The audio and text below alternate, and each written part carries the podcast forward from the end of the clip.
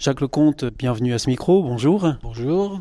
Vous participez aujourd'hui à un congrès de la MALF sur le thème de la maltraitance. Alors quel est votre sentiment sur le thème de la maltraitance quand on est plutôt spécialiste de la psychologie positive ? La psychologie positive, elle évacue pas la réalité de la souffrance humaine, donc la maltraitance.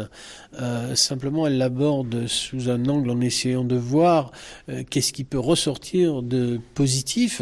C'est pas en soi positif, évidemment, la maltraitance, et après la maltraitance, le parcours positif d'un certain nombre de personnes, c'est ce qu'on appelle la résilience. Et c'est vrai que c'est le thème qui m'intéresse tout particulièrement quand on parle de maltraitance. Vous avez eu vous-même un chemin personnel qui vous a amené à cette réflexion et à considérer les choses de cette manière, en tout cas de les considérer d'une manière positive, voir le côté positif des choses. Est-ce que vous pouvez revenir justement sur cet aspect personnel ? Oui, alors c'est quelque chose dont il m'était difficile de parler il y a un certain nombre d'années. Maintenant, je suis beaucoup plus à l'aise.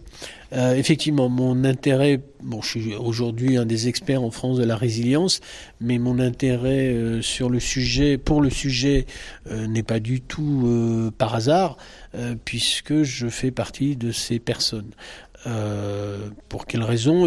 Parce que... Vous voulez dire que vous êtes un résilient. Voilà, c'est ça. Alors, c'est, le mot résilient, ça, c'est toujours difficile parce que moi, je dis jamais que des personnes sont des résilients parce que la résilience, c'est des hauts et des bas et une personne qui l'est aujourd'hui peut ne pas l'être demain et vice-versa. Donc, on n'est jamais un résilient définitif et je ne le prétendrai pas pour moi. Mais oui, donc je suis en processus de résilience, disons, parcours. Et en fait, ça vient de mon histoire d'enfance. Et je dirais l'histoire de ma famille, dans le sens que toute une partie de ma famille donc, a été fracassée par le comportement de mon père. Donc c'était ma mère, c'était mes deux sœurs, c'était moi.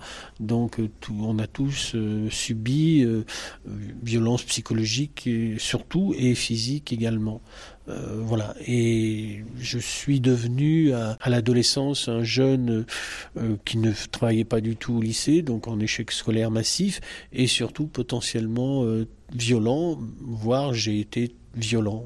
On peut considérer que vous avez été victime de maltraitance enfant. Cette vie, ce chemin de vie vous a amené plus tard à faire des choix assez incroyables malgré tout, voire vous mettre en danger peut-être ? Quand j'étais jeune, d'une part j'ai eu un acte de très grande violence à l'égard d'un jeune au lycée et puis par ailleurs moi j'envisageais puisque j'avais une vision assez politisée du monde, c'était aussi dans les années 70 et pour ma part je souhaitais rentrer dans la clandestinité, c'est-à-dire participer à des actions terroristes dans des mouvements disons d'extrême gauche violents.